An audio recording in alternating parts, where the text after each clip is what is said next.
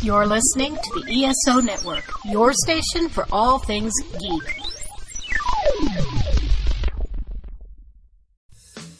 In a world filled with cigars, craft beer, comics, movies, and video games, only two men are brave enough to search out all things nerdy. It's the Cigar Nerds Podcast!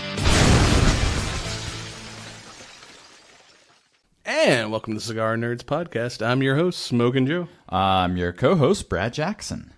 So, what are we smoking this week, Brad? So, uh, this week we are smoking the uh, Aging Room Quattro, um, and the size of this is going to be the Vibrato. But not only is it the Quattro, it's the new Nicaragua Quattro. Yeah, like apparently with Aging Room, you know, they're a uh, a, a boutique cigar maker, um, but their popularity really kind of exploded when um, they did the Quattro F55. Um, Yeah, it's kind of like the OG original Aging Room, which we were always fans of. But Yes, I, I love that cigar before it got number two on cigar or aficionado because then it like went up five or six dollars Yeah. in price. So now they've come out with uh, this. Uh, they've come out with a Quattro Connecticut, Quattro Nicaragua, and Quattro Maduro, where the the Nicaragua is a a Nicaraguan puro version of the, of the Quattro. So wrapper, binder, filler, all is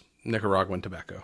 Yes, so um, this is going to be out of the uh, Quattro Nicaragua line, and this is actually going to be um, one of the you know first um, Nicaraguan puros to be part of that lineup. Um, you know, a lot of their other stuff was um, you know Dominican Republic, so this is going to sup- uh, sport a Nicaraguan wrapper, binder, and filler.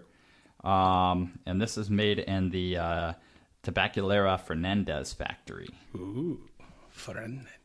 Yes, and uh, you know I gotta say, like right off the bat, um, it's shaping up to be a pretty good cigar. Um, you know, I, I would say notes of earth, some cedar, um, a touch of uh, light spice, not super heavy, but enough to, you know, be able to taste. Um, Yeah, some good old peppery. Uh, this always like some. Yeah, I mean, so peppery. I mean, this is a great one, you know, for you know, uh, kind of a, a, a mix of um, you know, sweet and spice and everything nice. Um, you know, uh, once again, you know, aging room. uh, I've yet to have a bad cigar from them. Yeah, I mean, I mean, the, the This kind of sucks that they, you know, back when we could get the F fifty five fairly cheap, and then now it's like, yeah, these are twelve dollar sticks. Because when they found, like, like most companies, good when they when they make a good product and and they become popular, price uh, shoots up substantially. well, and I think they're you know. Uh, Damn you, cigar the- aficionado, for ruining my cheap smokes. Well, I mean, I think anytime you have the more boutique blends, you know, I mean, anytime you throw out the word boutique, I mean, think about it in a hotel perspective, right? You're gonna pay more for, you know, that less than, you know, chain experience. So, you know, here, um, I, I've smoked some good cigars. I mean, I will say that there is something, you know, about the taste on this one that's a little bit different that, you know, I would be willing to pay another 12 or 13 bucks to do all over again. In That's fact, I would love to try out, you know, some more of the uh, the things from the Maduro lineup. Yeah, because that was the thing with that F fifty five is like, I liked it when it came out, but then once the the price shot up on it, it was kind of like I know there's like a certain level where something's like, all right, it's good to be enough to be a daily sno- smoke, but then once it gets out of that you know ten dollar range, it's like, can I afford to use this as a daily smoke? And that's kind of what happened with the F fifty five. So it's like I don't smoke it as But I- you know- often as I did when it first came out. Unfortunately, I think the more that we see government and you know the uncertainty. The point is, I'm poor. uh, you know, getting involved in the premium cigar industry, you know, it creates a lot of shakeup and a lot of turmoil. And uh, I mean, even you know, um, brands that have consistently had you know, uh, sub ten dollars cigars. Like, you know, I mean, I can say I've seen the increases on Punch. I've seen it on New World. I've seen it on a lot of the you know That's like the the old Rocky Patel we- Edge was like a five dollar stick when it first came out. Now it's like a seven eight dollar cigar too. So I mean, you know, unfortunately, um, you know, there's a, a, a price to pay, and uh, you know, a, a, to be a connoisseur, you got to be willing to fork out the bucks, unless somehow we mysteriously just end up with magical free cigars. I mean, I still I that. love when we get cigar bombed. It's always a good thing. Oh. So you know, kind of as we're talking of a return to an old favorite. Uh, uh, so is this week's episode. We're talking about not that remake Ghostbusters that we still are refusing to watch, but the original OG. Like when the 20th anniversary of Ghostbusters One came around, I don't think we were a podcast yet, so we never got, actually got a chance to talk about it. So. Now that the 20th anniversary of Ghostbusters 2 has rolled around, we're going to take the opportunity to revisit the OG Ghostbusters. And we're not talking about that weird cartoon uh, Ghostbusters. No, we're talking about the freaking Ecto One driving, which should always be a '57 Cadillac ambulance, not that '70s Cadillac from the new shit. OG Ghostbusters. So um, I guess if you're going to hunt ghosts, stay up all night. Who you gonna call? StrikeForceEnergy.com. Use your promo code Cigar Nerds for 20% off your order. Hey, if you're living in a haunted house, you're not going to be sleeping anyway because those things that go bump in the night are going to keep you up all night. So you might as well have some Strike Force, you know, in the little tin pouches that you can fit in your utility belt, you know, uh, hook them to your, uh, your proton pack or, you know, if you're, if you're, you know, hardcore, get that 750, uh, milliliter bottle in four awesome flavors. Make America Grape Again is my is my favorite. Know, but always use your promo code Cigar Nerds for twenty percent off your order. Let me ask you, like, I, most of the time, I am not a fan of artificial grape or artificial banana. How is the the grape flavor? Like, It's not. I mean, would you compare it to a grape Kool Aid, or would you compare yeah, it I'd say to like a grape. Cool, like if I mix it into like grape Powerade, like I can't tell the difference. So like- it does have, it- you it- know, some sweetness and yeah, stuff it- to it. It's not like that. You know, getting the uh, what you call it, like the purple grape uh, bubble yum gum that that that fake ass grape flavor. Like I said, poured in some of the the purple uh, Powerade, freaking blends right in. So it's it's like I said, it's it's it's a good fake grape flavoring. Or like it's getting summer, you want to make some uh, throw some of that orange and some uh, screwdrivers. Get real jacked up. both with energy and inebriation. Nothing like being super drunk and super awake. Yeah. Because usually what happens at the super drunk phase is you start crashing. Yeah, just power through. and if you puke on somebody, you'd be like, they slimed me, Ray. and with that, we'll be right back.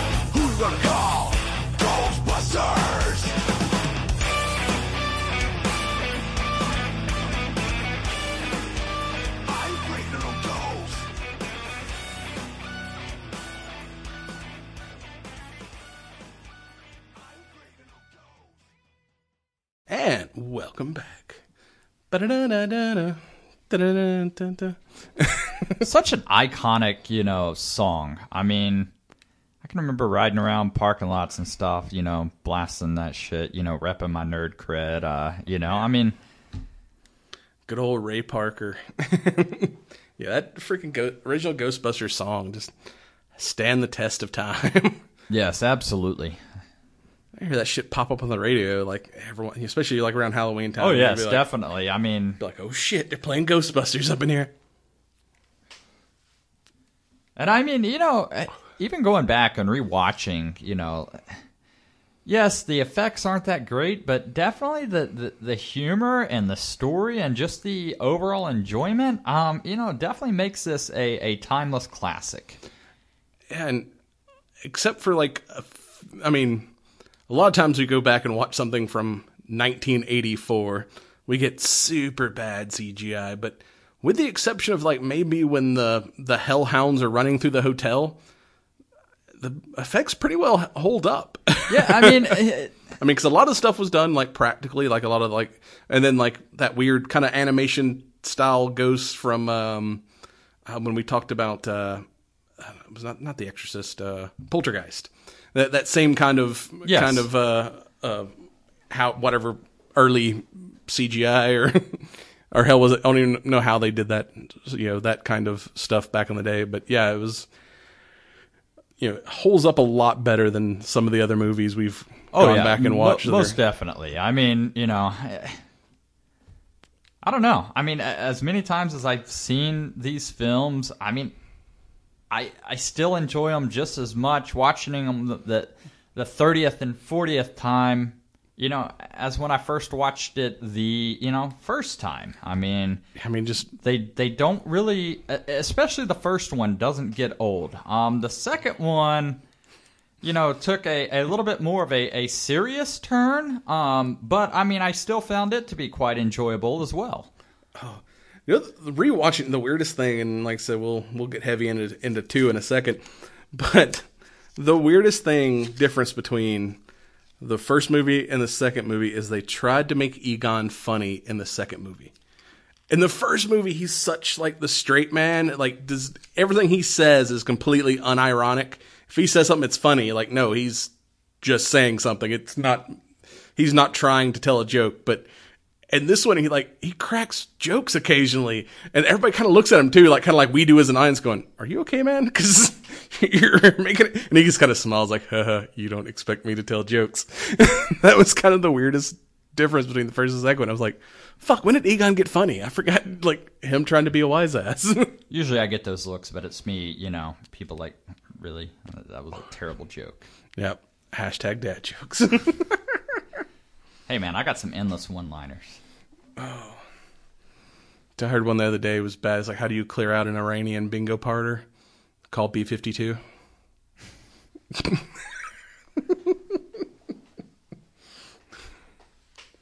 so i guess now we gotta like play some b-52s or something Uh, yeah, 1984's Ghostbusters.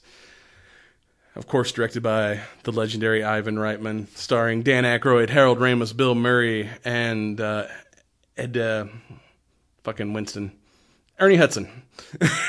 Had a brain fart there because, like, I don't think I've ever like referred to Ernie Hudson as Ernie. Every time I'm like, hey, it's Winston. Yes. And no matter what movie he's in, it's like, hell, he was on Arrow this season as uh, as Diggle's father.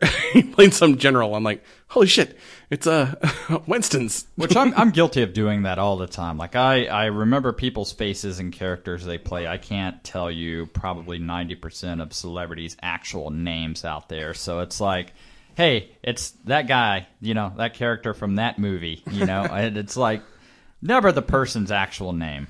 Uh, yeah, it's just yeah.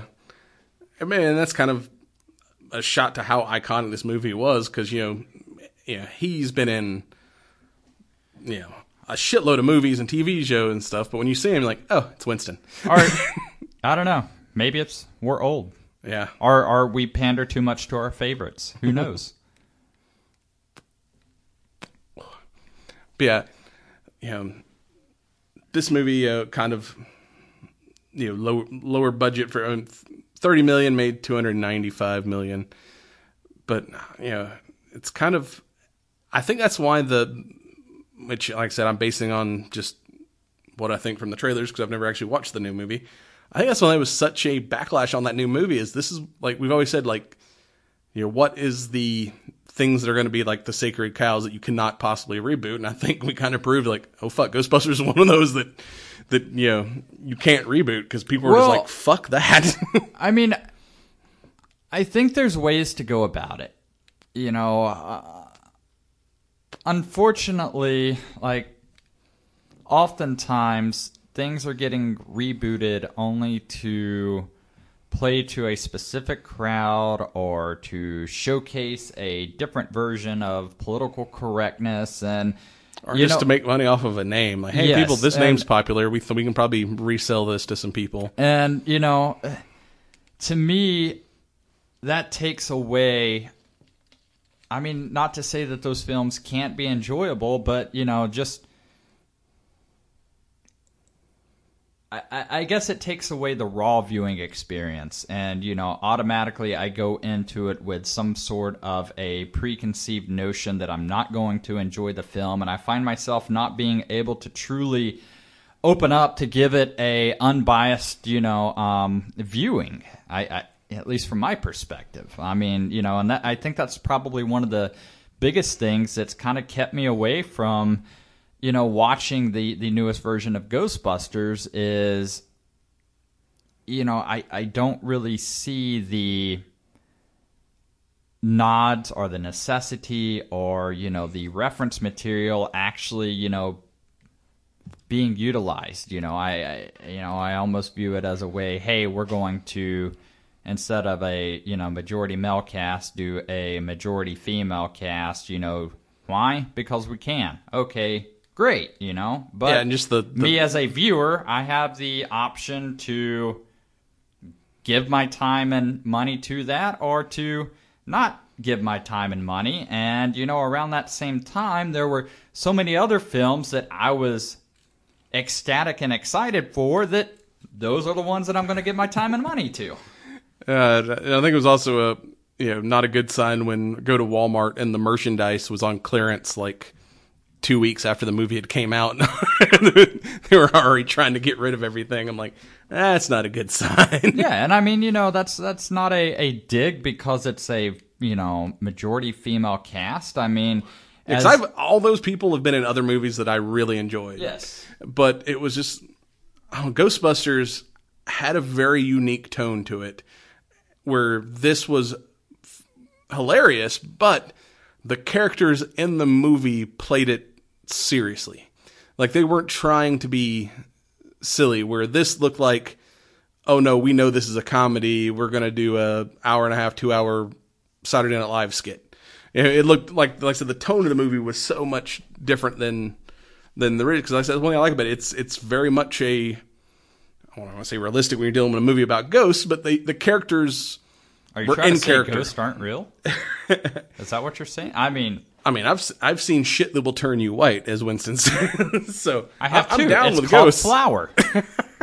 I've used it in the kitchen, and it makes a mess and goes all over you, and you're like, Oh, I'm, I am now the marshmallow uh, puff man. I mean, I'm full on, you know, ghost believer. Hell, we were just at the cigar shop and a box fell off the shelf of the humidor, and I was like, shit, ghost.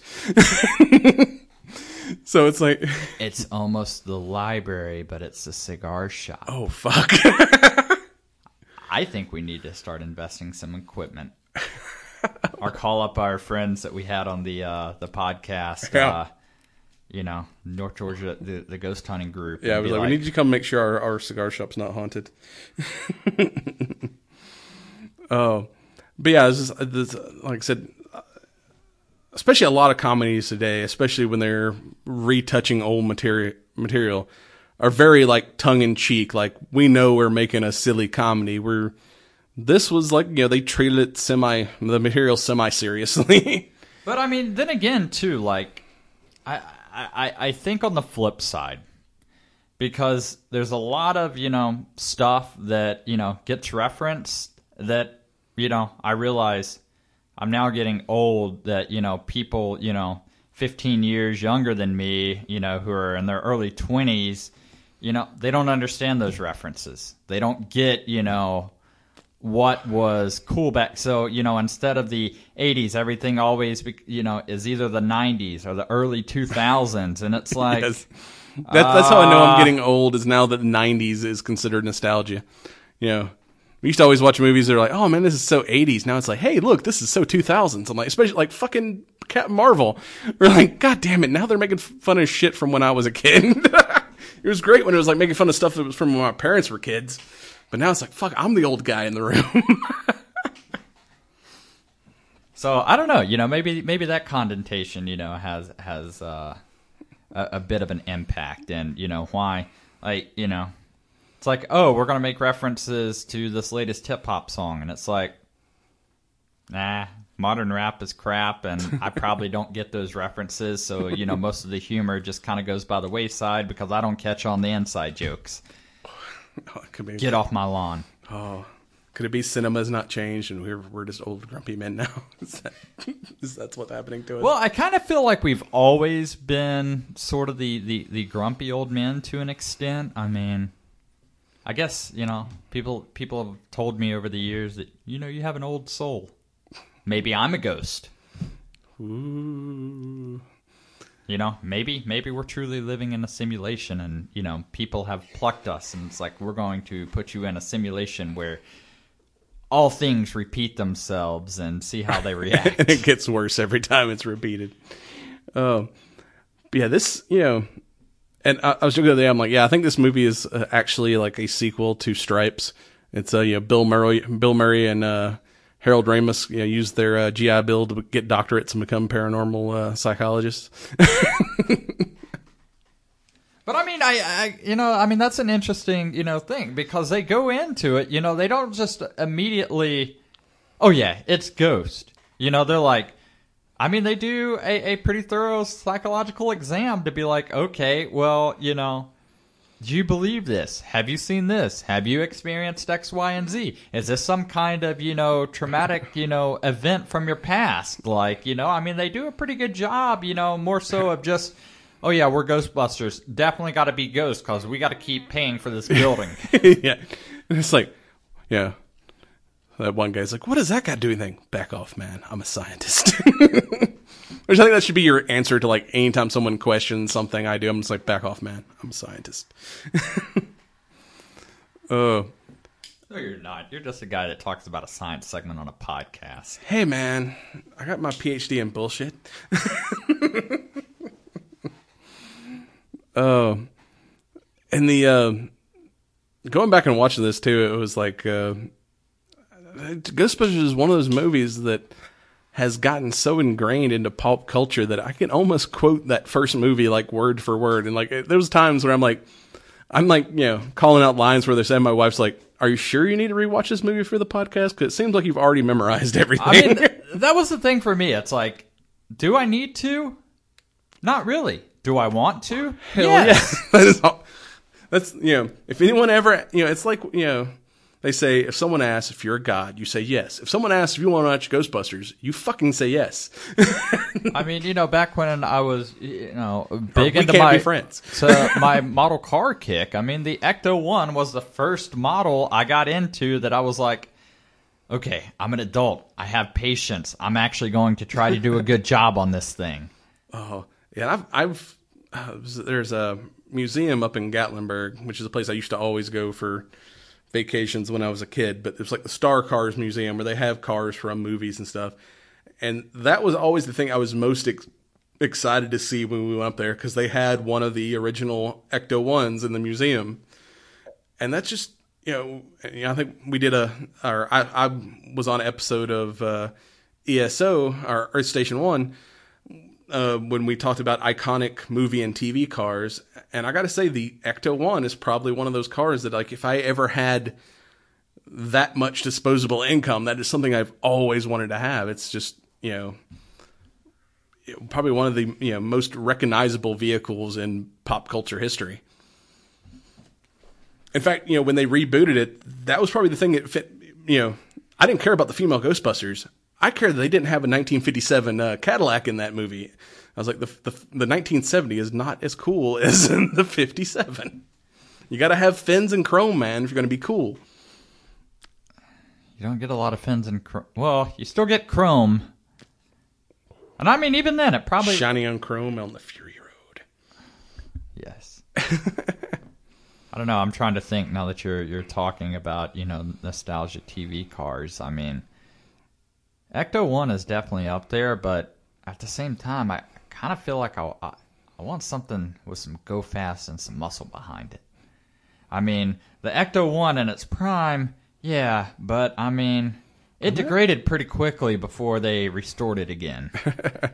Yeah, because that second movie is like five years later, and that thing is like when you see him, you know, driving it to the uh, kid's birthday party, it's like blowing smoke and probably leaking all kind of stuff, and it's like, oh, that got some hard running those five years. But you know what? It was crazy to me because I, I thought about that. And it was like, you know, here there's been this big major event that's happened, and it's something we've touched on before, you know, where everybody, you know, sees it. They know it to be real, and, you know, there's a sense of unity. And how quickly that unity degrades and people forget. Yeah, because it's like, Like, Yeah. you know, as we get closer to Memorial Day and stuff like that, like I, you know, really think about that kind of stuff. And it's like, you know, so true and so, you know, real that it's just, you know, crazy to me, you know, how, how, you know, we just, yeah. Oh, we forget that New York was overrun by ghosts, and you know these group of guys were the only ones to save us, and you know all of a sudden yeah, they're on the shit list. You know, Yeah, they have that. You know, I mean, granted, there was the thing about the the, the Ghostbusters is there's no stealth, and there's going to be a ton of collateral damage. But I mean, Yeah. you got a nuclear, you know, ion pack on your back. I mean, I guess that's to be expected. But yeah, it was like watching that first. Uh, you know, when they when they go after Slimer in the hotel, that first big official ghost hunt, and it's like. Yeah, these guys do more da- collateral damage than they do whatever problem the ghost was causing. you should just save your money and deal with the ghost. I don't know, man. I mean, because Sli- Slimer was eating a lot of uh, I mean, lot of food, the, but the, the price of concierge and you know uh, room service. they I fucked mean, some shit up. You know, uh, and I mean, he was putting away some food. I mean, and I noticed something that I never noticed before because I'm always paying attention to like what's going on like in the foreground. When they melt the room service cart, the the freaking maid's cart, I noticed like when they're talking after that, she's in the background trying to like put out the fire with like a bottle of Windex. I'm like, it's like the greatest like you know extra acting just in the background. It's like I was like I totally never noticed that, but that's freaking hilarious. Her trying to like put out the flaming toilet paper with the Windex bottle.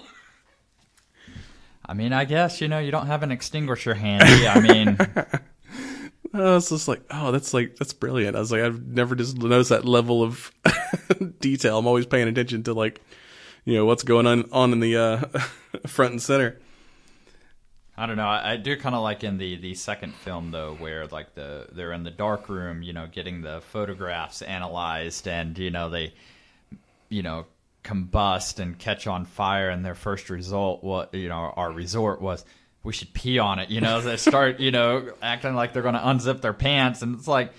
Yeah, in a in a moment's notice like that, you know, you're locked in a room that's burning. Uh, you know, I mean, I remember one time setting off fireworks in the backyard and setting a bush on fire, and that was our uh, our first plan. I was like, someone's like, "Be on it, quick!"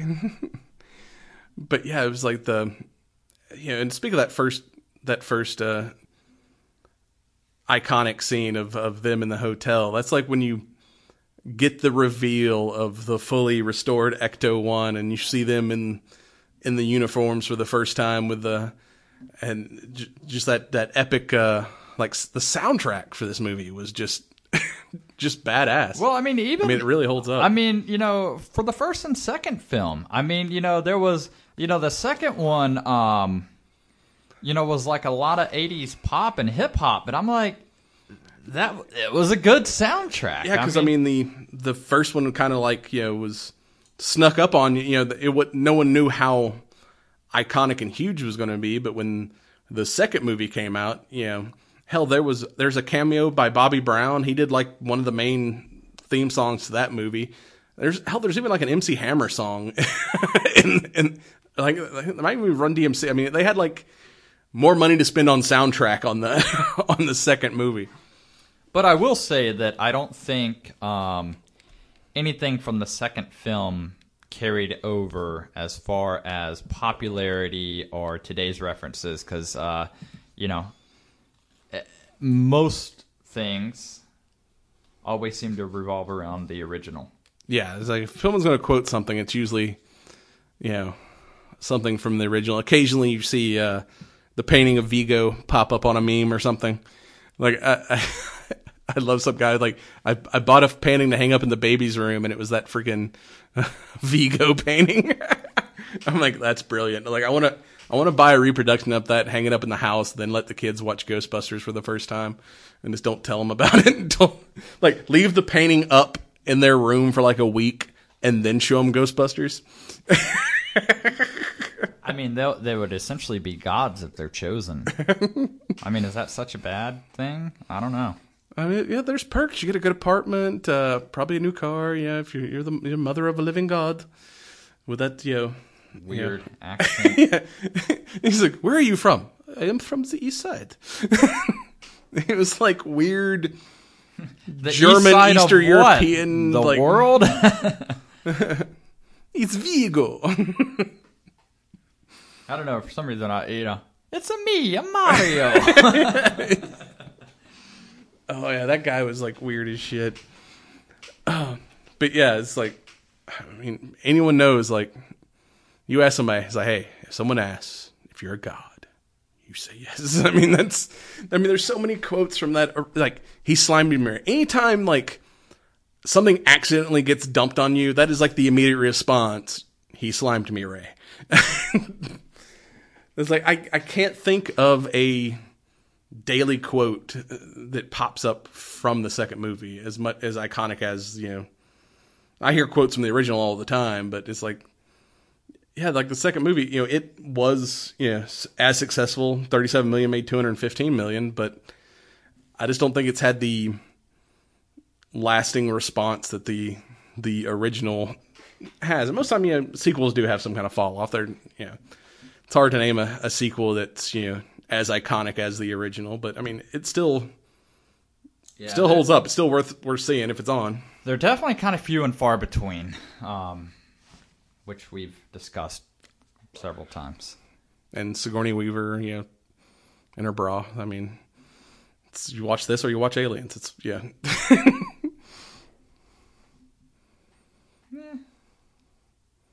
And I, I I blame the fucking second movie on all these damn kids playing with the slime now. Like when did like slime become such a popular toy again? Well, I mean, 'Cause I remember back in the day when we were kids, like what was it? Uh, Gak. yeah, Ga- Nic- Nickelodeon had the Gak, and you could there was always the quarter machine slime that like lasted about a week, and then it got crusty and and disgusting, and looked like boogers all over your room. But it's like there's been a resurgence of slime recently, but But- I don't but- understand it. But then again, I'll say that there's something with the Gak that we probably shouldn't have been handled because I don't know if you ever. I can remember as a kid. I guess I didn't seal the container back up, and that shit leaked all over a wooden dresser. Dude, it took the stain and everything like right off. So it's Oh, yeah. like, um, yeah, I'm, I'm pretty sure there wasn't like uh, controls like they are today. I'm surprised, like you know, we all don't have cancer from playing with some of the toys. We probably do. We just, we you just know, don't know it yet. Like you know they're going to trace it back and be like oh yeah it was all of these things you know before everything had a uh, a cancer warning label on it. But yeah i mean i you know talking about the resurgence of of slime i mean you know rachel's kids they were uh doing you know the homemade version of slime and everything you know uh you know all of last summer. Like you know every day they'd be like we want to do a new color you know? And it's like you know and, and it's not you know, like when we were kids, and it would be like, oh, I want to go to Walmart and pick up, you know, some tubs of Play-Doh and stuff. Yeah. Like, you know, you, like, It's all you make it yourself, or they sell those kits. And the bad part of that new slime too, if you don't get the mix right, it gets super sticky too. Like freaking trying to help the kids put theirs like back in the bag. It's like I'm like Peter in the first one when he's trying to get the uh the slime sample in the library and it's like sticking to everything and he's like trying to get I'm like that was me trying to put the slime back in the box the other day. I was like, what the fuck? see, that's a good thing. Why we don't spend so much time together now because I, I would probably make all kinds of inappropriate references that, you know, now I really have to watch myself, uh, you know, from teenage kids to, you know, your wife's kids. And it's like, Leslie, mine are still young enough they don't really get the crap I'm talking half the time. But yeah, when they get older, I'm gonna have yeah, to like but but then again, half like the shit I as say. they uh, as they repeat things, the the other parental unit has a tendency to be like, "Where did you hear that?" Oh, I- I've got numerous threats of like when we get called in for the, to the school for the, the meeting, you're going. I'm- I'm sure it's something you've said. Which is all fun and games now. Until you get called into that meeting and you're like, I'm that parent. Literally, I was watching some video. There was a bunch of people wearing flannel, and she walked by while I'm watching YouTube. She just goes, "Hippies." and I'm like, "Oh shit, this kid listens to me too much." Yes. I'm like, I think you meant to say hipsters, but yeah, good try, kid. I don't know. They had long hair and beards. I don't know. it's confusing times. Oh, but yeah, the the and you know the original idea for this movie was like, have you seen what what, it was supposed to be originally? Because originally this movie was written. Uh, Dan Aykroyd was g- going to do it with uh, John Belushi, and it was going to be like super sci-fi, like time traveler movie. But then Belushi died, and you know Ivan Reitman was like, "Yeah, your original idea is like far too expensive." and so they, you know, him and, and Harold Ramis, and they kind of you know rewrote it into what it became today. Today, and like I said, that original idea would have probably been, you know, some B movie stuff they play on like a sci-fi original. instead But I, I gotta say, like. I, w- I would still be curious to see something like that because I, I wonder what it would be like. It would be like a sci-fi version of the Blues Brothers. with a more serious, you know, um, kind of twist to it. Like, yes, it would not have the impacts, you know, or anything, but it's like I'm, I'm trying to think if there's anything that I could even, you know, draw a comparison to. You know, I, I don't know. In my head, it wouldn't play out like the reality shows. Um, like you know paranormal investigation and all that kind of stuff um but Doctor know, Who they- Ghostbusters is pretty much what it would you think so old Doctor Who Ghostbusters mix it old Doctor Who with Ghostbusters. But not like modern day Doctor Who. I'm talking like super No, low the- budget the- old the school 19, Doctor Who. you know- yeah. i don't know for some reason like i'm i'm almost envisioning like a a stargate-esque you know type thing Sci-fi version of Animal House. that could work Let's write that down. That's that's another idea for us to do. And you know, being cigar nerds, we always like to point out when there's cigar use in movies. Uh, so that, like said, that iconic first uh, haunt at the uh, the hotel when they're when they're, like keep it low key and they're trying to get on the elevator with the guy and the guy's smoking a cigar, you know, because it was back cool back in the '80s when you were allowed to smoke indoors in New York. He's like, "What are y'all? Some kind of cosmonauts?" No, no, we're exterminators. Somebody saw a cockroach up on 12. Must be a pretty big cockroach. Bite your head off, man. and he's like, "Uh, I'll take the next elevator. and then Dan Aykroyd's like smoking cigars uh, when they're fighting Yes. Vigo with the, the slime packs. He's like, I was like, hell yeah. He's like freaking smoking a cigar and, you know, blasting ghosts. I'm like, it's badass. That's why I always like Dan Aykroyd. a connoisseur of the art so to speak I mean, he smokes. I mean, in this movie, he smokes cigarettes, a pipe, and a cigar. He's like a well-rounded uh, tobacconist.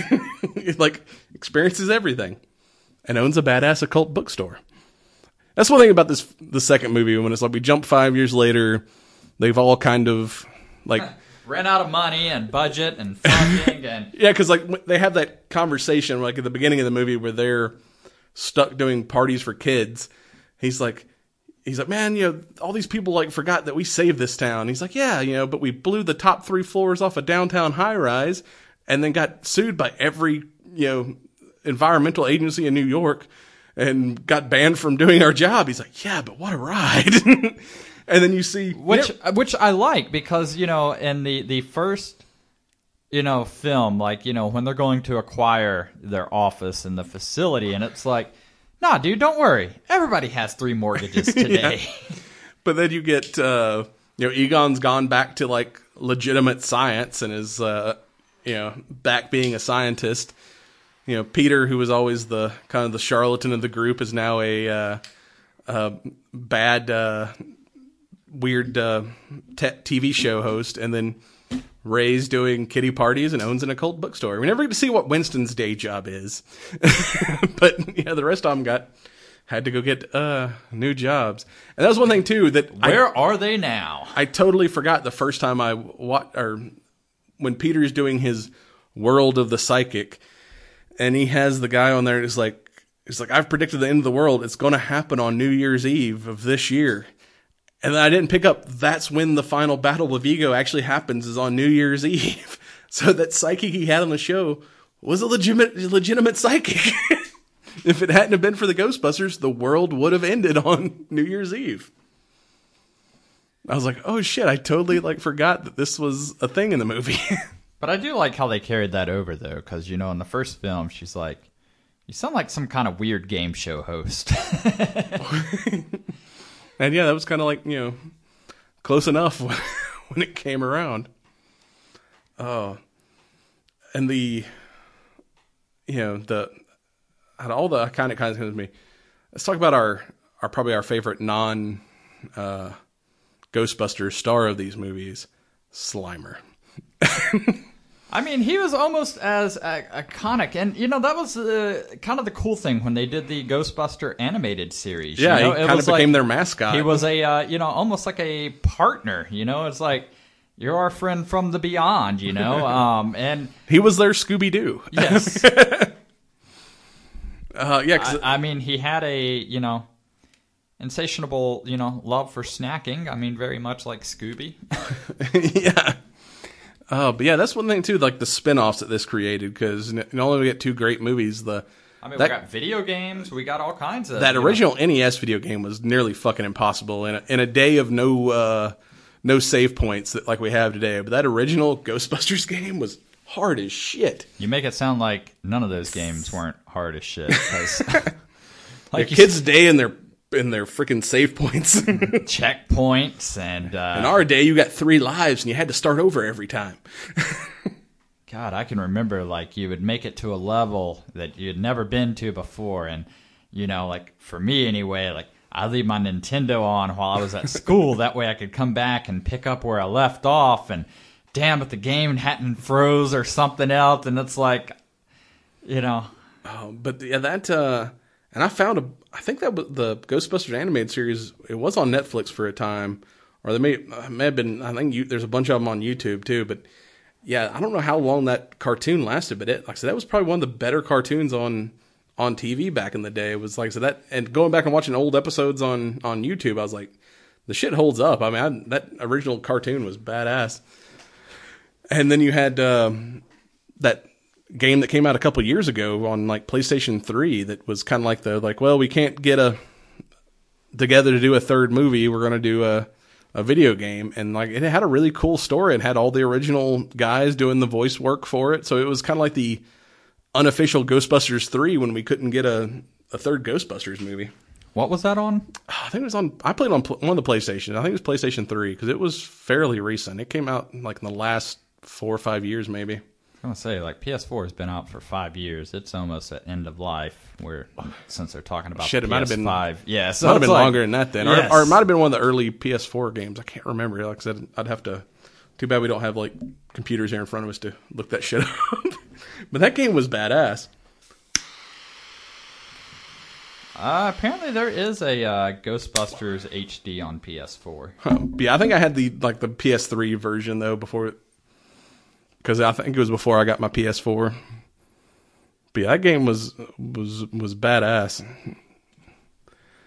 But yeah, Looks like it can be yours for a uh, low price of uh, 19.99. Hell yeah, I'll go to go to fucking GameStop and pick up a used copy here in a minute. But yeah, that I mean that game was was badass. But yeah, the and then all the the toys too. I remember like that was probably one of my the thing I wanted most when I was a kid was that the Ghostbusters firehouse that you could pour slime in the roof and it would like drip slime through the thing and slime everybody. I mean, that that was the thing is, um, I still kind of want that Lego Ecto remember, uh, firehouse if it um, wasn't like two hundred dollars.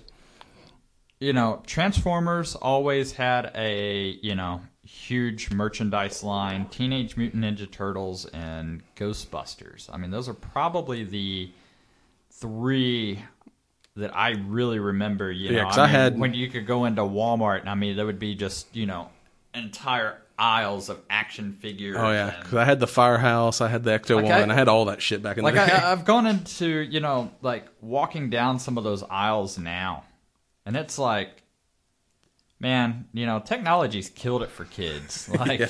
Everybody's playing with a tablet now, and it's all it's all digital. You know, back in the day, we, you know, we had cool toys. Damn kids! like nothing shoots projectiles anymore. Like, oh yeah, things were so dangerous. I'm surprised any of us still have eyes. well, I mean, that's that's the thing, man. Like, you know, looking at these memes and being like, you know, growing up, you know, it's like, have you rode in the back of a truck? Eh, yeah, many, many times. I'm still here.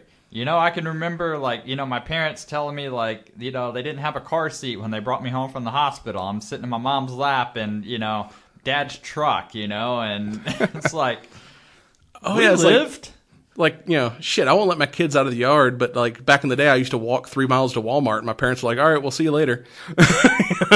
Yeah, I mean, you would, you know, leave, you know, in the morning time and, you know, come back, you know, at 9 o'clock or 10 o'clock at night, you know, and it's like, so how was your day? You know, I mean, didn't have cell phones, you know, No. or anything else. Like, yeah, they're like, "No way to to check and see if we were okay." I don't know. Maybe. The world's gotten soft, man. Like, Well, I mean, you know, we've talked about that, you know, and, you know, the, the need for warning labels on everything. Like, eh, if you're dumb enough to put this in your mouth, eh, then. That was the problem back in the day. It was survival of the fittest.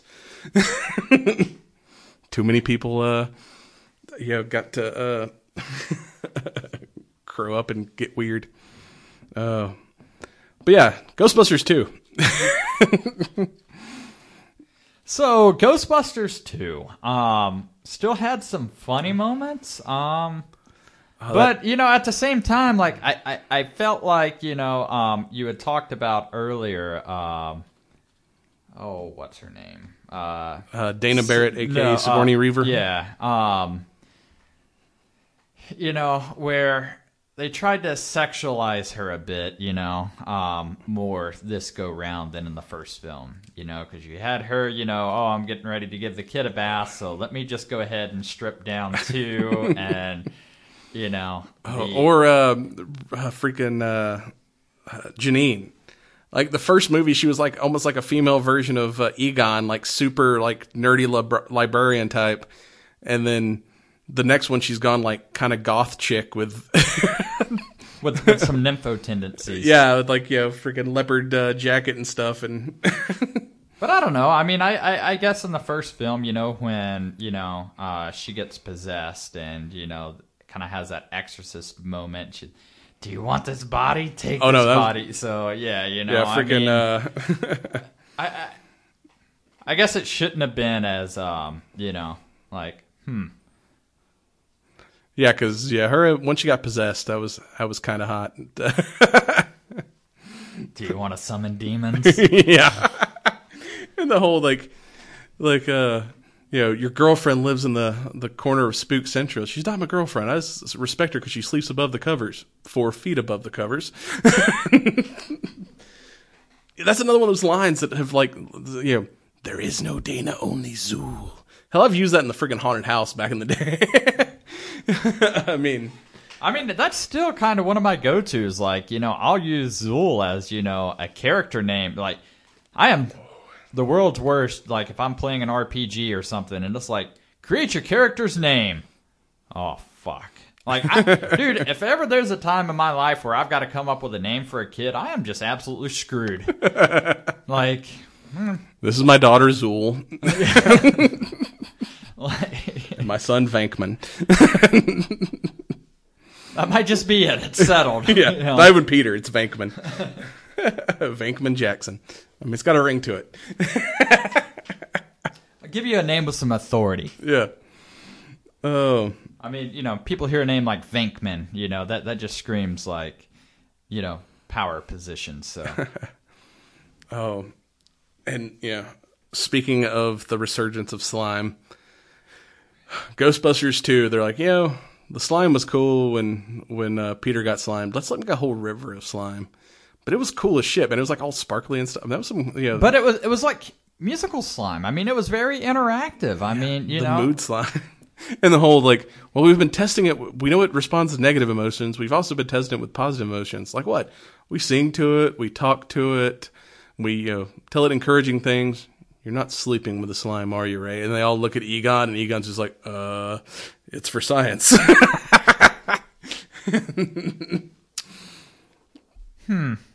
Yeah, I, I don't want a diagram of that. I, Nah, I'm just gonna leave that one alone. two Ghostbusters, one slime. When our slimes combine. Oh God. oh. I, that, that was almost a Captain Planet reference. But yeah, the the river of slime was was badass. Uh, and then the whole thing about like you know it feeds off negative emotions and kind of New York is is the when you talk about people being assholes, it's it's kind of a, a New York thing. And in fact, even the mayor, he's like, "What do you want me to do? Go on the news, and tell everybody we got to start being nice to each other? Like it's every New Yorker's God given right to be an asshole to one another." and they're like, "Well, we got to find something to rally the people and, and bring out the good. What's the one thing we can all get behind? Okay, let's like animate the Statue of Liberty." Like I wanted, what would have made that movie even more badass because we didn't have, you know, that's another iconic monster, the freaking uh, Marshmallow Man. I mean, that's if we had had like another version of like the Marshmallow Man and had a, a kaiju battle between the Statue of Liberty and some giant ghost monster, that would have been awesome. you know, speaking of that, you know, it, it was weird as a kid. You know, I never got nightmares from watching Freddy, Jason, or any, you know, of the major horror films. But I did have nightmares over the Marshmallow Man, and you know, like there was like a certain Scooby Doo episode that I can remember that would do. And I was like, of all fucking things, Night of the Werewolf. Was that the one? uh, the reluctant werewolf or I think something. you've told me Yes. that story. I was like, I so weird. Like, But yeah, that whole that and they were using a like that Nintendo Power Pad, uh, like the st- the arcade stick controller you could get to control the statue. yes, I was like, you know, like an '80s gamer kid. I was like, hell yeah, they're using Nintendo parts to to run this thing damn it, you assholes! I wanted one of those. I could never get one. Because everybody was using them for their Ghostbusters cosplay. I mean, I, I I'm trying to think. Like, what did I have on it? I I mean, I had the gun for Duck Hunt, Yeah, which apparently does not work on modern TVs. oh, you need the projection uh, there, uh, the old tube things that runs off the flashes or whatever. Um, let's see what else. Uh, I don't know. That that might have been about the the only accessory I had. I don't know. I don't think I ever. I did have the power glove. That thing was almost hard, like impossible to use on anything. Yeah, I had it for a little bit. I think I got it as a hand me down from one of my friends or something, and uh, yeah, it was one of those things that just kind of collected gloves or dust. Yeah. It was a glove. Oh, but yeah, that uh, you know scene when when Liberty's like walking down the down the street, and then they smash the the roof. That was kind of creepy too. When like the the camera angle of like looking up through the skylight, and you just see like the Statue of Liberty like staring down at you when they like uh you know, repel out of its out of its crown. That was kind of creepy. Like, yeah, if if I like looked up and like Statue of Liberty was like leaned over, like looking in my window, that would freak me the fuck out. Thought you were going to talk about when it they crushed the police cruiser on accident. It's like, my bad. sorry guys, But yeah, it's you'll like thank me when the world is saved. Maybe, but in five I- years from now, you'll you'll go back to hating us, and we'll be, you know, not doing child parties. I, I do like at the end, like after that when they're you know rolling the credits, they show them like at uh, Liberty Island uh, or Ellis Island with the Statue of Liberty back in place. It's like, all right, we had to show everybody that we didn't just leave her like you know crash in the middle of New York. We we walked her back home. Like a true gentleman. Yep, Al- always walk your lady home at the end of the night. oh. But yeah, I, I don't know, man. I mean, I it was kind of a, a interesting take, you know. Um, you know, going from the library to you know this museum, and uh, yeah, the the like the original movie. When you really look at it, there's only maybe three locations in the whole movie. Like they're either at the library, they're at the the house, or they're at the uh, Dana's apartment. Where this one was like, you saw a lot more of New York. Like hell, you even saw like Peter's apartment. Like you know, back in the day, they all just lived in the firehouse. But you know, Peter's got a pretty badass apartment, and you know, you got Dana's house, and I mean they're traveling all. And then the when the the slime starts taking over and all the ghosts start popping up. There's so many little like I love uh Cheech Marin's like cameo as the dock worker, and they're like, uh, the Titanic just arrived. Yeah, better late than never. yes, and then when the Statue of Liberty shows up, there's like, the fuck. they're like, uh, yeah. I I don't know. I mean, you know, just. I, some reason I always love films when they, you know, incorporate, you know, uh, a lot of history into them and stuff. And I, you know, I mean, that, that's one of the things that made this film enjoyable. You know, I mean, and and Lewis uh, trying to be a, a Ghostbuster at the end and goes to get on the uh, the bus and Slimer's driving with a little hat. He's like, "Come on, get in." He's like, "All right, I didn't know you had a license. whatever." Uh, it's like Slimer became yeah, and then he shows up in the cartoon and becomes a And later on, it's on. Freddy Krueger driving the bus. yeah. Oh no, the the the the from the first movie, the the zombie taxi cab driver. that like some like going back, some like the especially like the the practical effects were like super like scary for like even though they're making a comedy, they made the ghost and the horror the horror stuff look really good. Like there's that scene in this movie when they're in the trying to find the subway station with the slime and like all the heads on spikes and shit start popping up around them. That looks scary as shit. I was like, this could definitely be like a horror movie scene if it wasn't just dropped in the middle of a comedy. Yeah, I mean, and I, I, don't know. I mean, I felt like, you know, that's what Ghostbusters did good. Is you know, instead of making cheesy, cartoony things, like the the ghosts were things that you know I you know legitimately could see fear in. Like you know, like when they're at their trial and you know the judge is ready to throw the book at them and the you know two people he you know Yeah, the the Scolari brothers or whatever. You know, and they're flying around and stuff, and you know, it's like, yeah, that's, that's kind of crazy. And that was too one of the moments, like I said, that the first reveal of Ecto One and them in the uniforms was like a, a good yay moment. When they, you know, finally get to put the packs back on, which them in suits wearing the uh, the proton packs just looked weird. You always see them like in uniform, and then they're firing them up, and it's like Do Re Egon. But then they walk out, and they're like, "We're back," and it's like, "Yes." uh, and that um, the original library scene where it's like, "Get her." That scared the shit out of me when I was a kid. that was like the one movie that when I was like a like I said, eighty four. I was like five. I think the first time I saw this movie, like when she's like, and like that was like legitimately scary as fuck. But you know, I, I wonder if it still looks cool. The effect of it look like Yes. hell's hold up. and you know, I don't know. I mean, I think that's that's a great dynamic because I think a lot of the humor and the funny stuff, the older folks get. As a younger person, you're just getting the shit scared out of you because you don't catch on to the funny stuff. and it's like, Yeah, I gotta say, watching this movie as an adult versus watching the movie the first time as a kid is like it's almost a, a different film. And you know, like I said, the the second one, while I like it, I, I don't think it had some of the some of the uh, like just you know scenes that made you like cheer, like the first like the scene when they're first facing uh, Gozer, and they're uh, right after the whole you know if you're a god thing when they're like and they're like, you know, grab your sticks, Holden, fire him up. And they fire him, and he's like, all right, let's show this prehistoric bitch how we do things downtown. You're like, fuck yes. yeah, I, I, Aim for the flat top. I don't know. I mean, I think the the second film, you know, was almost a way to add a romance comedy aspect into Ghostbusters, you know, because so much of it evolved around, you know, the relationship dynamic, you know, and it's like Yeah, I, I do like that line. It's like after dinner, don't be trying any of your old cheesy moves on me. Oh no, no, I got all new cheesy moves. Yes. I think I've used that before.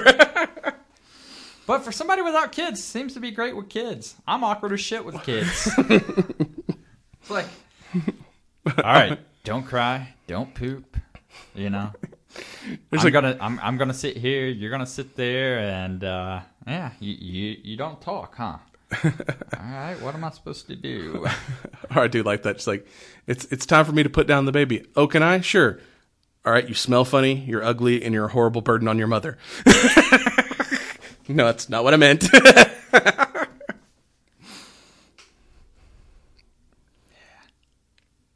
Damn sleeping arrangements.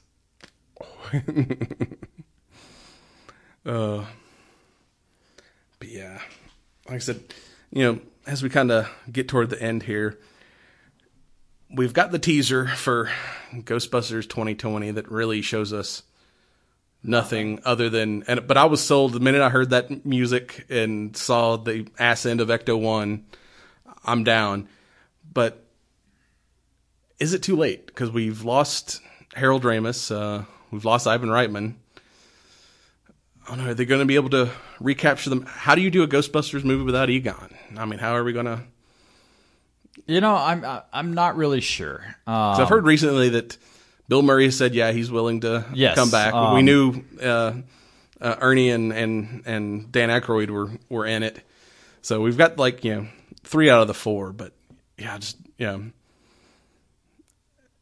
And maybe they do what they should have done with the reboot, where they have the old guys kind of passing the torch to a, a newer generation.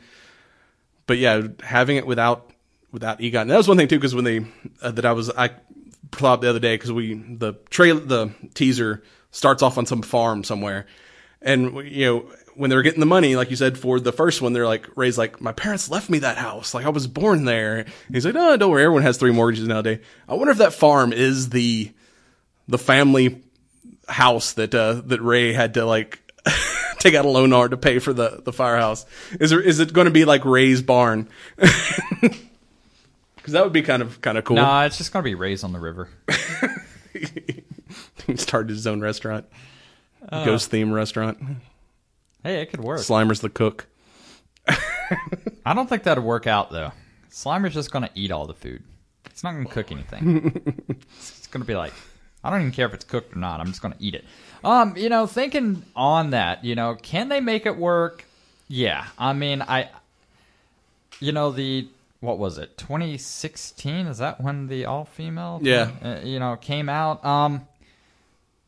You know, I don't think that was necessarily a a movie for you know the fans of the franchise. You know, I mean that was a I, I And even though we've lost, you know, Ivan Reitman, it's his son is, you know, one of the ones directing that's going to be directing. Him and Dan Aykroyd are probably, you know, writing this. So it's, and he said like, I want to make the movie for because, like I said, I was the first Ghostbusters fan. I want to make a movie for the fans. So at least you have someone in charge of it that's connected to the source material and has a love for it that you know we all share. So I'm, you know, I'm excited for this project. I'm I'm, I'm hoping it's turns into the movie we want it to be. yeah. I mean, I think there's ways to do it. You know, where maybe we get to like you talked about. You know, see. You know, kind of a passing of the torch, or at least an homage Yeah. to the franchise. Um, and you know, from there, you know, who knows? You know, I mean, maybe it's you know, trying to think how you know I would do it, but you know, I, obviously, I'm not a professional producer or director outside of the Cigar Nerds podcast, but um, that's probably amateur at best. That's why we're an audio show, not a video show yet. Well, Filming stuff is hard. I have a face for radio, so you know. I mean, I I don't know. Maybe maybe you're the handsome devil. Yeah, we got we got to learn video editing. Throw, you know, turn this into a video show, so people at home can see our epic beard. Since you since you like trimmed yours again, it's a, it's a mistake, man. That's why I grew mine back.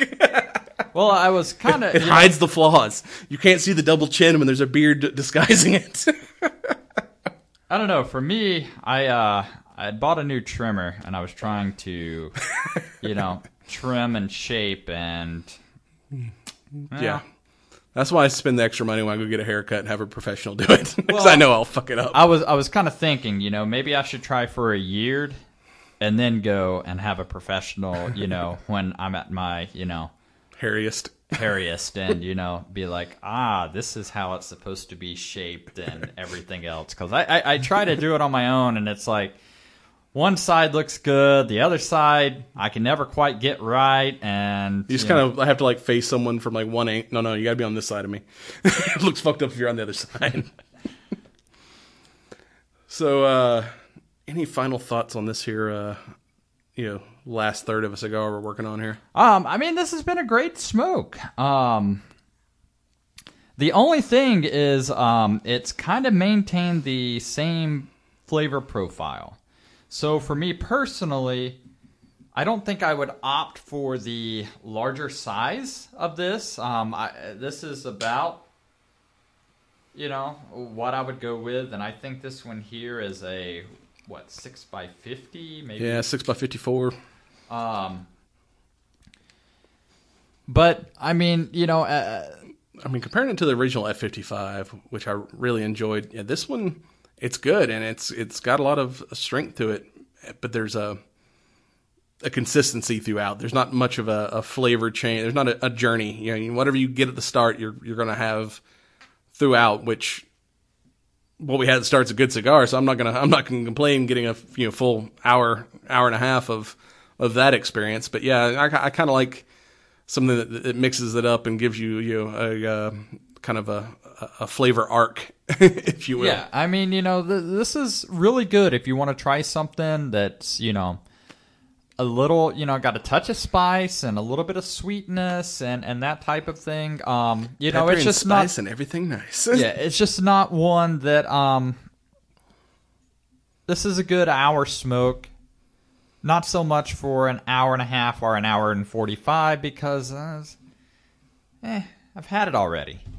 You know, um, whereas you know some cigars they do transition as you continue to smoke, and um, I mean there is a little bit of uh, you know length left on this one here, so maybe that'll you know change. So maybe we need to do a, a final wrap up, you know, toward the end of uh, nerd Yeah, news so we still or got so. Um, because like I said, we're kind of in the final third. We still got you know at least another thirty minutes of smoking here, uh, and you know as we talked about filming stuff. I Uh, will say that I think the the spice is starting to come through more though. Like I don't know if you've picked up on that. Like there's um, a little bit more more heat here toward the end. Um, you know, but it's a. Uh, I, I'm trying to think. It's a, not really a, a black pepper like a, a sharp spice. It's it's subtle, almost like a cayenne or Yeah. something. You know, it's uh, like a chili spice. yes. Um, and you know, we we mentioned uh, filming stuff earlier. Here's a if you're in the the coming area. I don't know if other places are doing this, but uh, our local shop where we get most of our cigars, the Cigar Shop, has got an Avo special right now. Where for some anniver- Avo anniversary, they're giving away a, a freaking drone. So you buy three cigars, you get a raffle ticket, and at the end of the month, they're giving away a thousand dollar um, whatever Mavic Pro. So yeah, if you're in the area, go pick you up some Avo. Have a chance at uh, winning a drone. If I don't win it myself, so yeah, maybe not pick up as many tickets as I picked up, but stop by, pick up some some you know some good cigars, and maybe win you a drone. And with that, we'll be right back.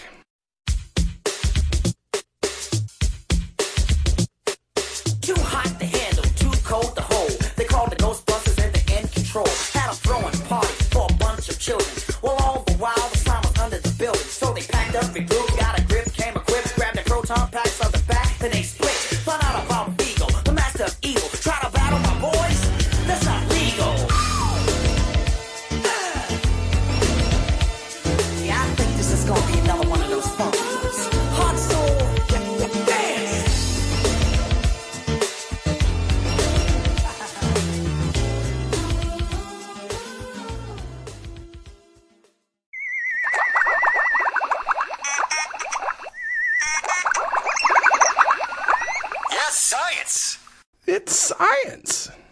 Back off, man. I'm a scientist. or I'm just a guy who pretends to be one on the internet. So, I feel like the latter is probably the true statement. uh, it's not a science article without some story about robots. So, this week I have the Squishy Bot. All right, Kind of goes with the slime theme as well. I need to understand because Squishy Bot doesn't sound as menacing as not a death bot. Well, this is a uh, a new robot uh, developed by UC Berkeley and Squishy Robotics, the name of the company. It's a drone that can be dropped from 600 feet in the air and is made to kind of go into hostile areas uh, for like search and rescue. It kind of looks like those those weird uh, origami balls that you see uh, people playing with it raves and doing little dances are. It's kind of a soccer ball sized robot that has uh, little arms with uh, with cables that uh, it and instead of like walking around and moving, it can kind of shrink down in size and also retract some of its its cables to roll around an area and basically going to be loaded with sensors where you know say there's some kind of disaster area they can drop this ball in to find out if there's poisonous gases or things that would harm uh, actual rescue workers and first responders before they enter the area and also it can kind of more easily move through rubble and whatnot to find you know people in need of, of rescuing That's pretty awesome. I mean, this this here looks like I don't know. Originally, when I I looked at it, like I thought it was something that would like retract and be able to like move or roll inside like rubble and then like spread itself apart and like you know create like you know a entryway or something or maybe version 2.0 will be that but Yeah, like- these first ones are, are just kind of made to explore and you know basically find- give you a heads up data. of what you're about to you know Yeah. walk into. don't walk into this it's full of poison gas bring your bring your airmen and like i said it's designed where they can you know drop this out of a helicopter up to you know 600 feet in the air and it's still like you know And I'm sure they have like some kind of GPS, you know, on them or something like that too. So if it does, you know, detect life signs or whatever, you it'll know, be able to uh pinpoint. mark place of risk. And they said it's it's you know not only can it be dropped out of out of uh, helicopters and whatnot, the what they're calling the tens, ten, kind of like tensile strength and integrity, tensegrity structure allows it to shapeshift and like I said get into smaller areas and whatnot. But it can also withstand you know shocks. They say it can either be launched out of a cannon. Uh, so like I said, if it's you know they, you know with those kind of t-shirt cannons and whatnot, they could actually you know fire this thing you know into an area and it will uh, you know survive the launch. Or you know this as you know flying drones were originally designed for you know observation and whatnot. You know I'm sure this is going to be the next like super popular toy in a couple years, as we talked about drones earlier. Because I would mean, definitely d- buy a squishy bot. This thing looks awesome. Yes. I don't know. I mean, it's yellow. It's you know brightly colored, and like you said, it already looks like you know toys I've seen on the market Yeah. before. So What rolls downstairs and whoa, will it roll downstairs and come back up? I mean, dude, that's like Slinky. Yeah, Slinky. Slinky, you don't have to reset. You know, the only problem with Slinky is you got to go down the stairs and get it and bring it back up. This thing will roll back to you. it's genius. Like I said, it's going to be the next super popular toy and might not kill us all when Skynet takes over. I mean, it's small enough. It'll, it'll be able to find where you're hiding uh, for the for the bigger Terminators, but uh, so far it's being designed for search and rescue and exploration. And they're also uh, kind of uh, teaming up with uh, with NASA as well, where this may you know eventually become kind of like the next generation of you know ro- drove. Nah, I said rover and drover. I got kind of my my English got kind but this this could also be eventually used for you know space exploration, where it's uh can make it through rougher terrain than our you know traditional tracked tracked uh, vehicles can can do. That's pretty awesome. I like it. Thumbs up for Squishy Bot. And you Plus, know, it's just kind of fun to say squishy bot. Squishy Bot. And uh, in other potential drone news, San Francisco becomes the first city to ban facial recogni- recognition technology. so if you're worried about Big Brother watching you and you know your Google phone is listening to everything you say, uh, if you're if you're worried about them reading your face, you can now move to to San, San Francisco because now apparently it's a sanctuary city for for people who don't trust facial recognition software. Even though it's in everybody's pocket everywhere. yeah, you know, and, and at this time, it's this this new law they've uh, they they call the anti uh, anti surveillance ordinance. You know, outlaws the tech being used by the government and police. So yeah, you know, your your WalMarts and whatever, and people who are trying to sell you stuff can still track your every movement. But as long as it's not a government uh, agency, you're all good.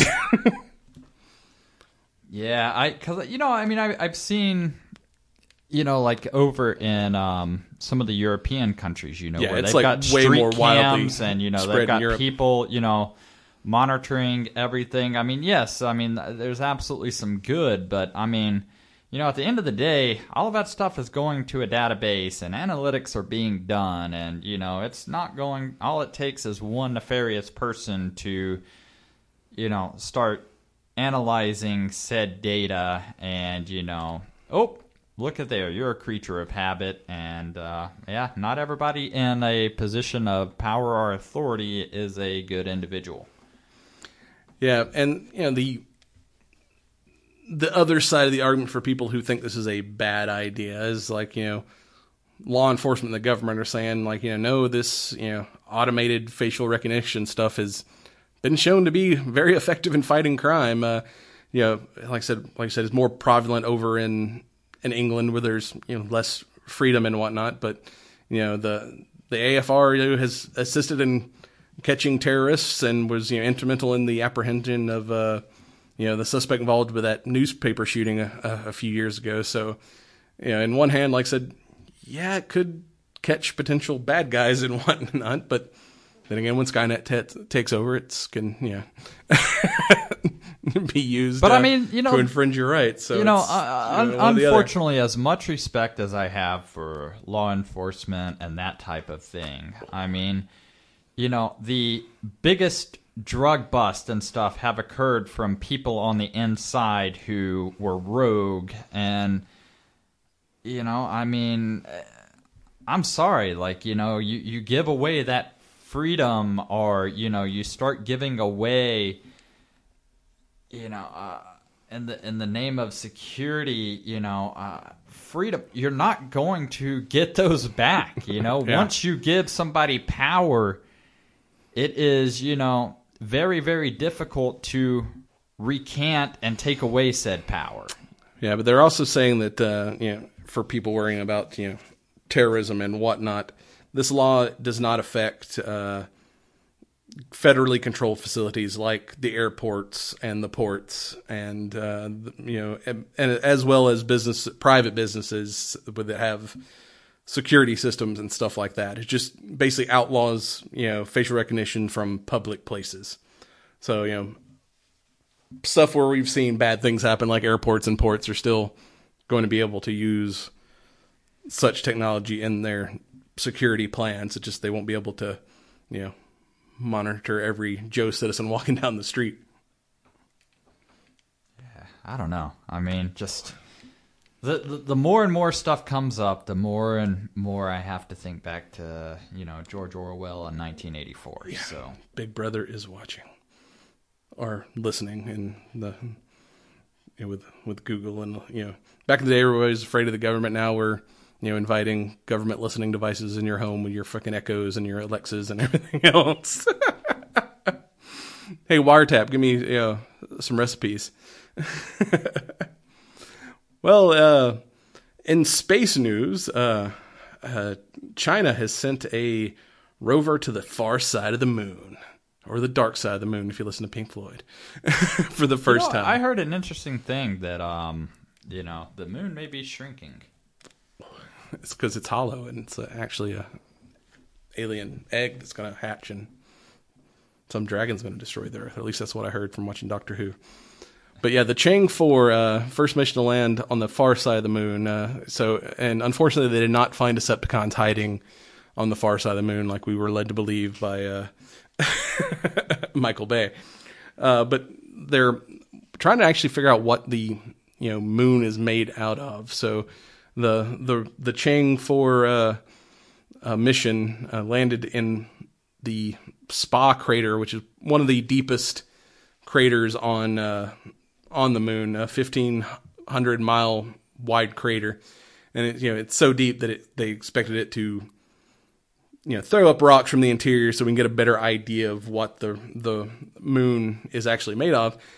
And they expected to find a lot of a certain mineral called uh, olva, olvaline or, or something like that. That um, it's what the Earth's mantle is. It has a lot of that, and you know, as we've always been told that the moon, when Earth was forming, might have been something that broke off from the Earth. But in this first test, they're not finding a lot of that uh, mineral that they expected to find. So now they're kind of, hmm, like you know maybe what we thought the moon was made of wasn't actually made of that. So they you know, they they found some of it, but not in the quantities they expected to find. And so they're also trying to find out if the moon had a molten core at one point, like Earth still does. You know, trying to f- discover more about the content and the history of the moon that we've kind of ignored since we stopped sending people up there.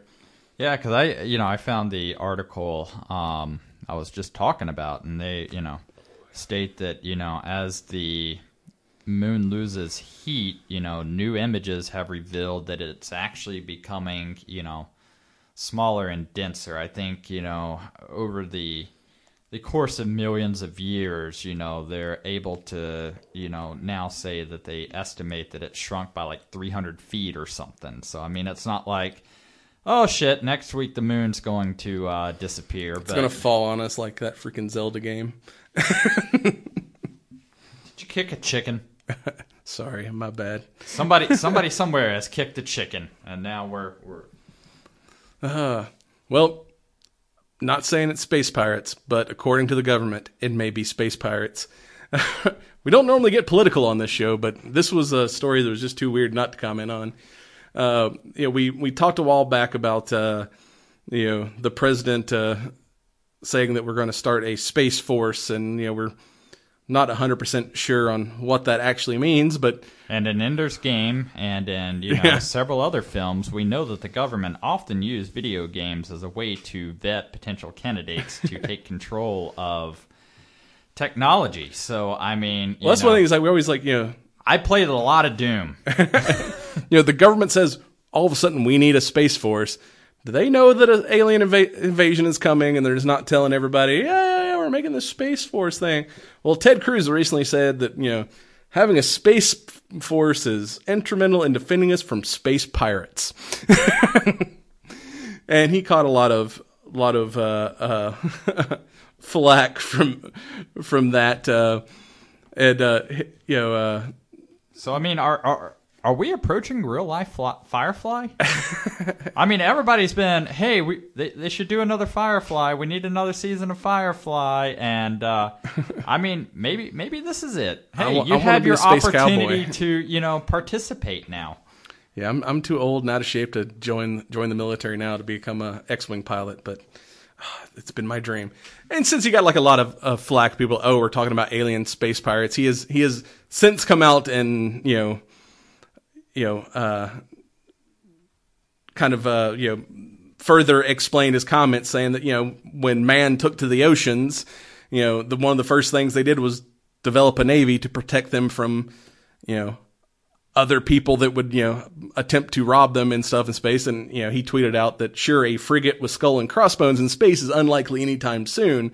But what uh, MSNBC conveniently admits is the threat of piracy, espionage, and violence from rogue or rival nations is very real. Indeed, China has already developed and tested weapons to destroy satellites in space. So basically, it's like, no, I'm not talking about alien friggin' space pirates. I'm talking about, you know, competing governments, you know, fucking with our space explorations, and we need somewhere to keep our space safe. But then again, I still say it's a huge cover for the eventual alien uh, invasion that they're they know is coming. Or maybe I'm just crazy. Somebody somewhere knows something. So, is now when we need to equip our tinfoil hats? Or is the government about to raid and be like, they know too much?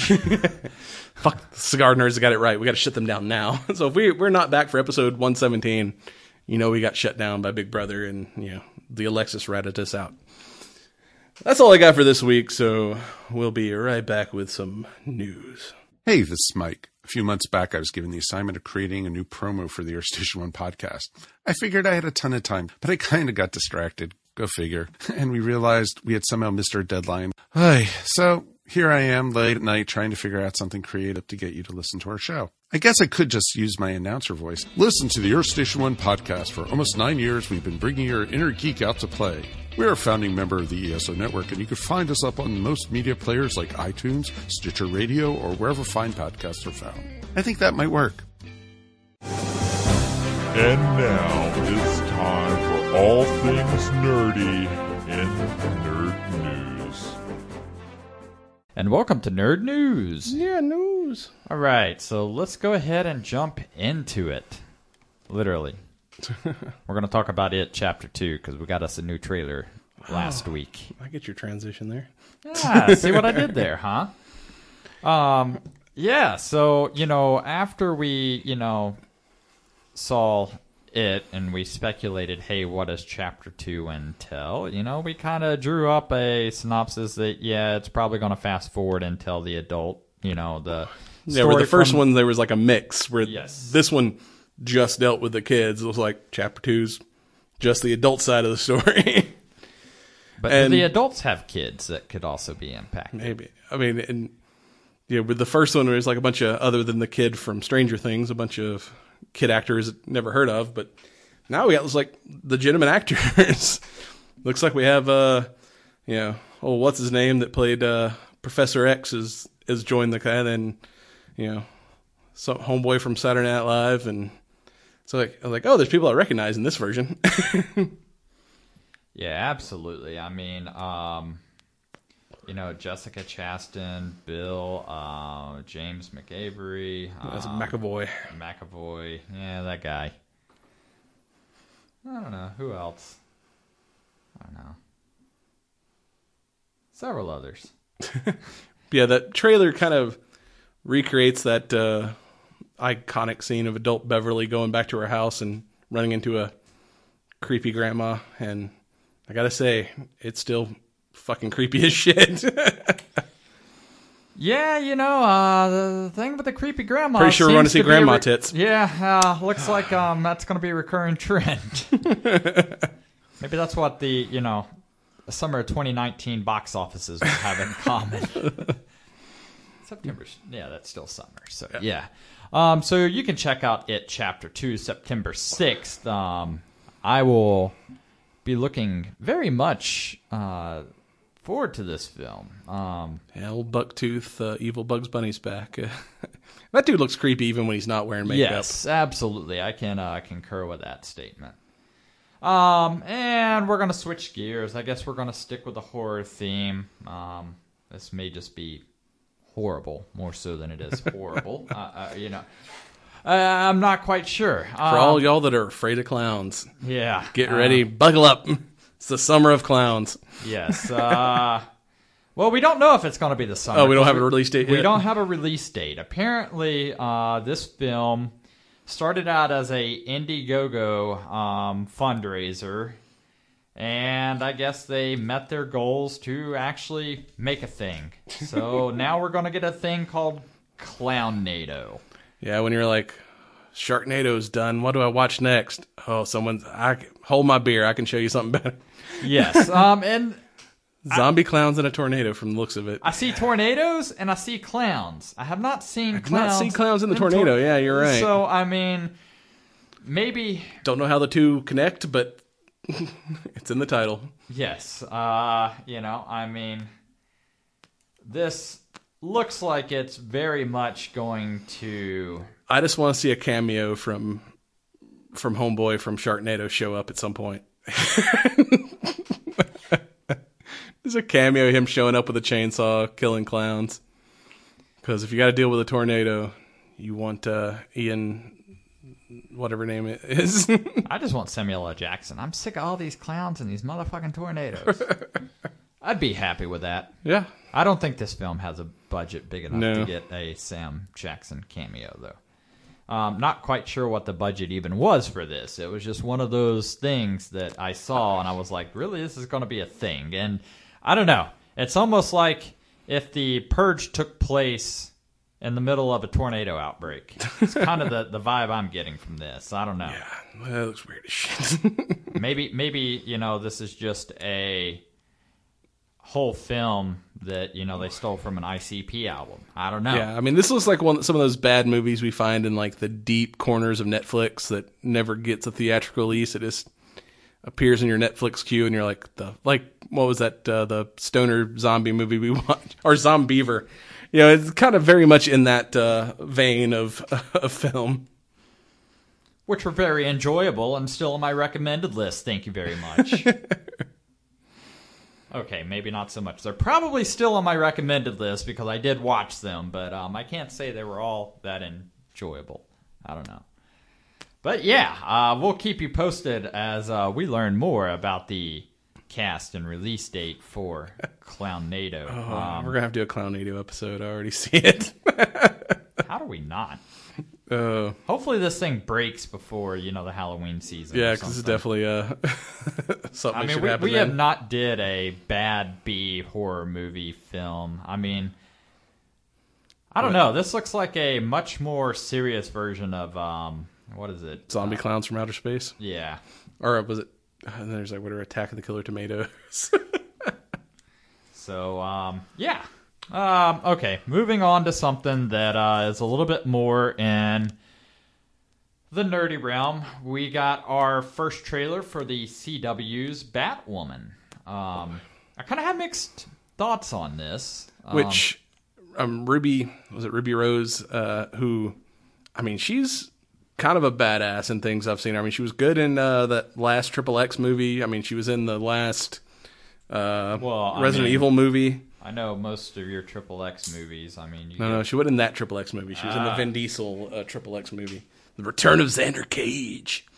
And action wise, this trailer looked pretty badass, but it's it's in the Arrowverse. It's a Greg Berlanti show and and you know, Arrow's kind of winding down now, but uh you know, they premiered her in the crossover episode this year and she was kind of cool in in that, so I mean, I'll, I will give it a shot. I've watched all the other Arrowverse uh, shows that have popped up. I mean, there for a long time. I mean, I was a big fan of you know Arrow and Legends of Tomorrow, and you know Fucking Legend of Tomorrow is still good. That You know- new season of it's fucking crazy. and and and that type of stuff. Um, this kind of took a direction, you know, which you're more familiar with, you know, the the more recent episodes. But uh, I don't know. I mean, you know, uh, like Yeah, some of them seem, to be getting a little more, you know, political. Uh, and, and I, I don't understand. Like, you know, where does the like? We've had great females in movies for a long time. Like, where did this? Hey, I've got to state I'm a female and everything come from? Like, I can. yeah, the the character itself from the comics is a lesbian, and Which I'm fine with, you know. and I think a lot of times people who make the trailers for things aren't the same people who make the actual show because like in the crossover episode it wasn't as beating you over the head with it as it was in this trailer for it where it's very much like I'm a woman and I'm not going to let a man take credit for a woman's work and just very like you know I am woman hear me roar where it wasn't it was more like this is what the character is no big deal let's move on with the story when she appeared on Arrow yeah. so I'm hoping I like mean, the actual show is not this. Because I mean, I'm I'm, I'm looking, and you know, I'm like, hey, you know, shit.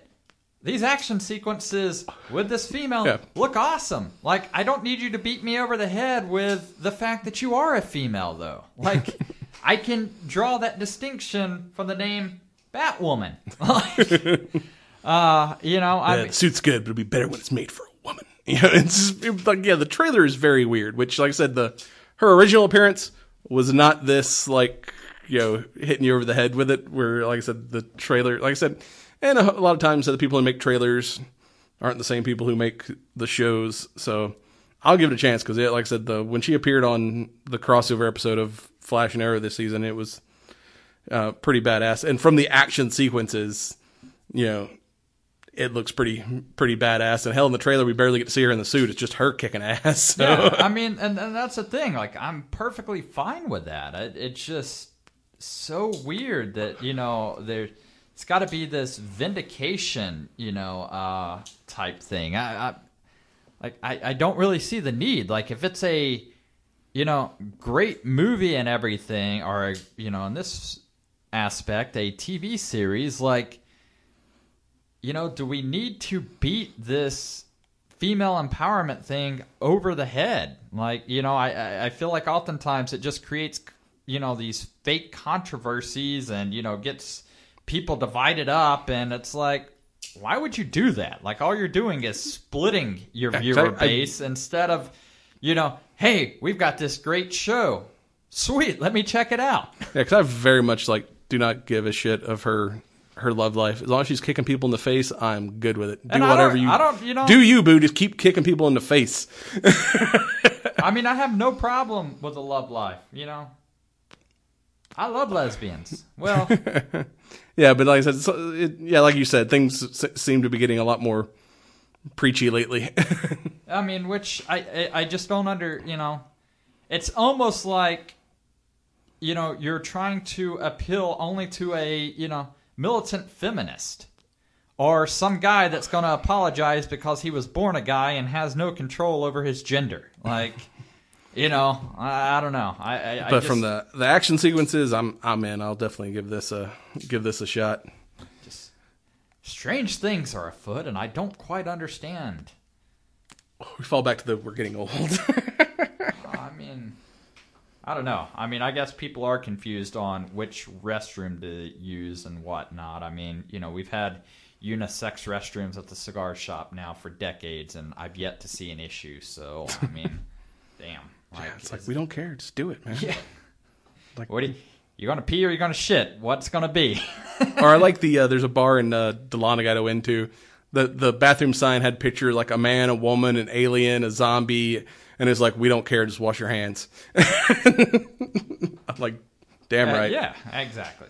Um, so Masters of the Universe.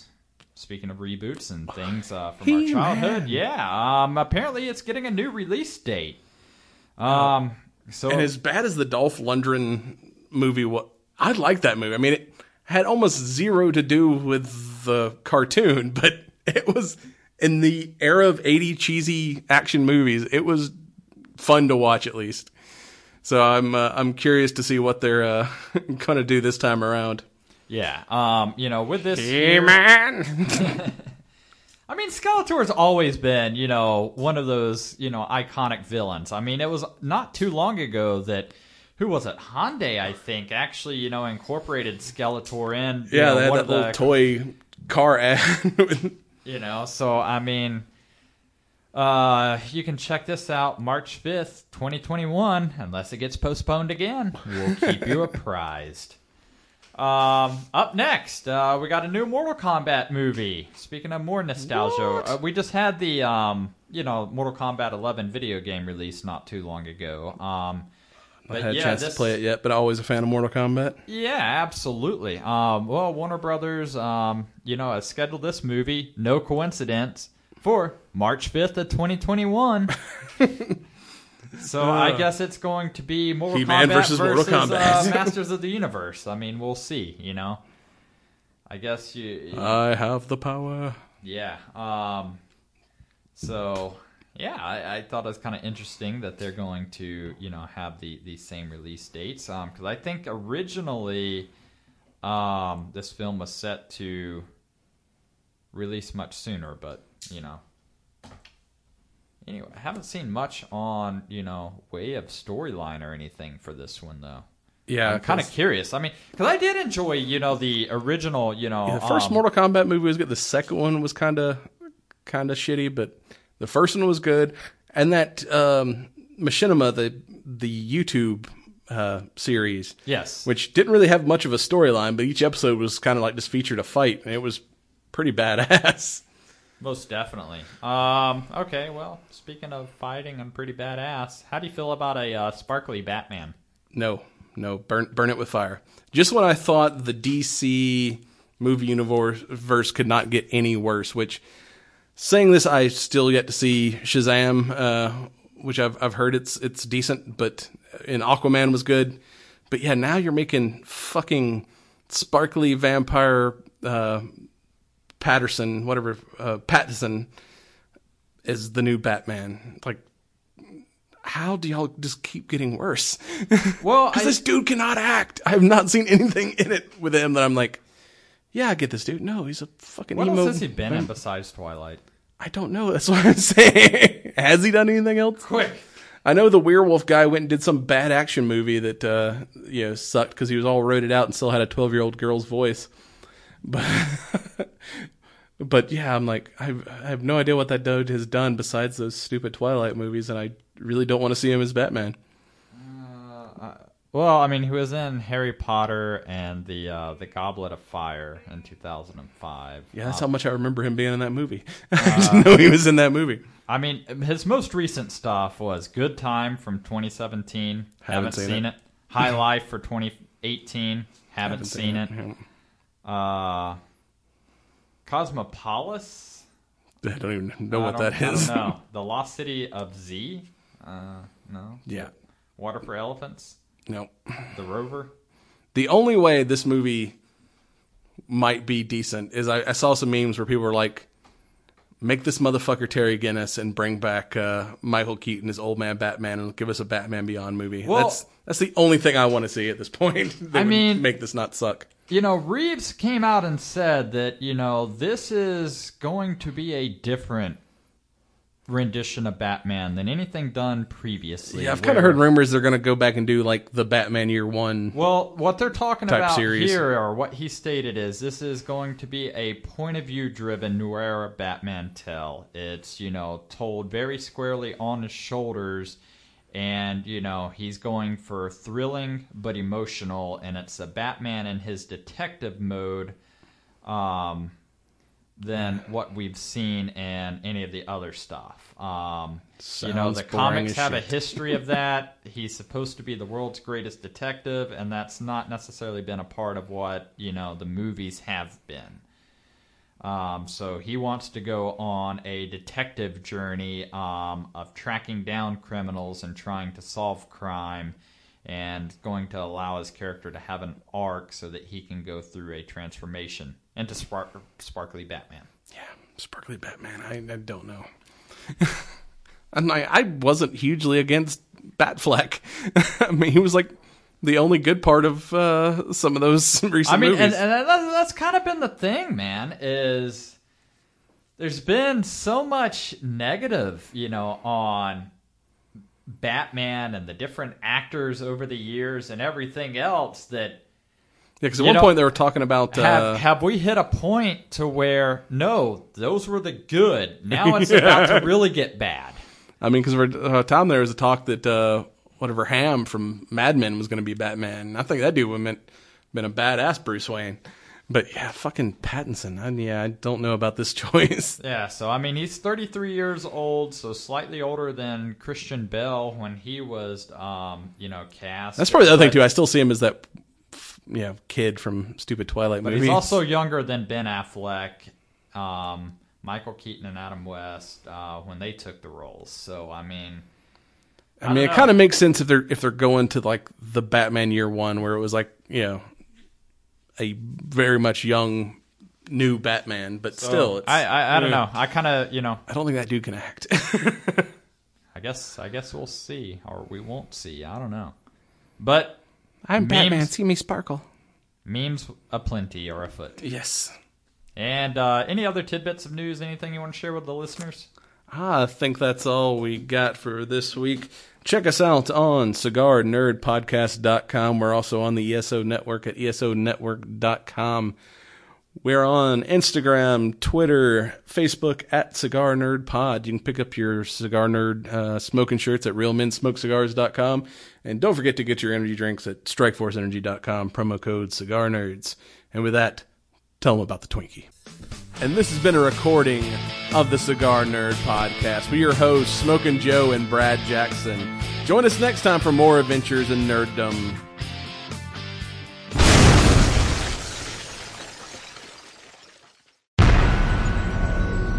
This has been a broadcast of the ESO Network. Be part of the crew and help support our shows by donating to our ESO Patreon or by shopping through Amazon.com or the TeePublic Store, which can all be found at www.esonetwork.com. The ESO Network, your station for all things geek.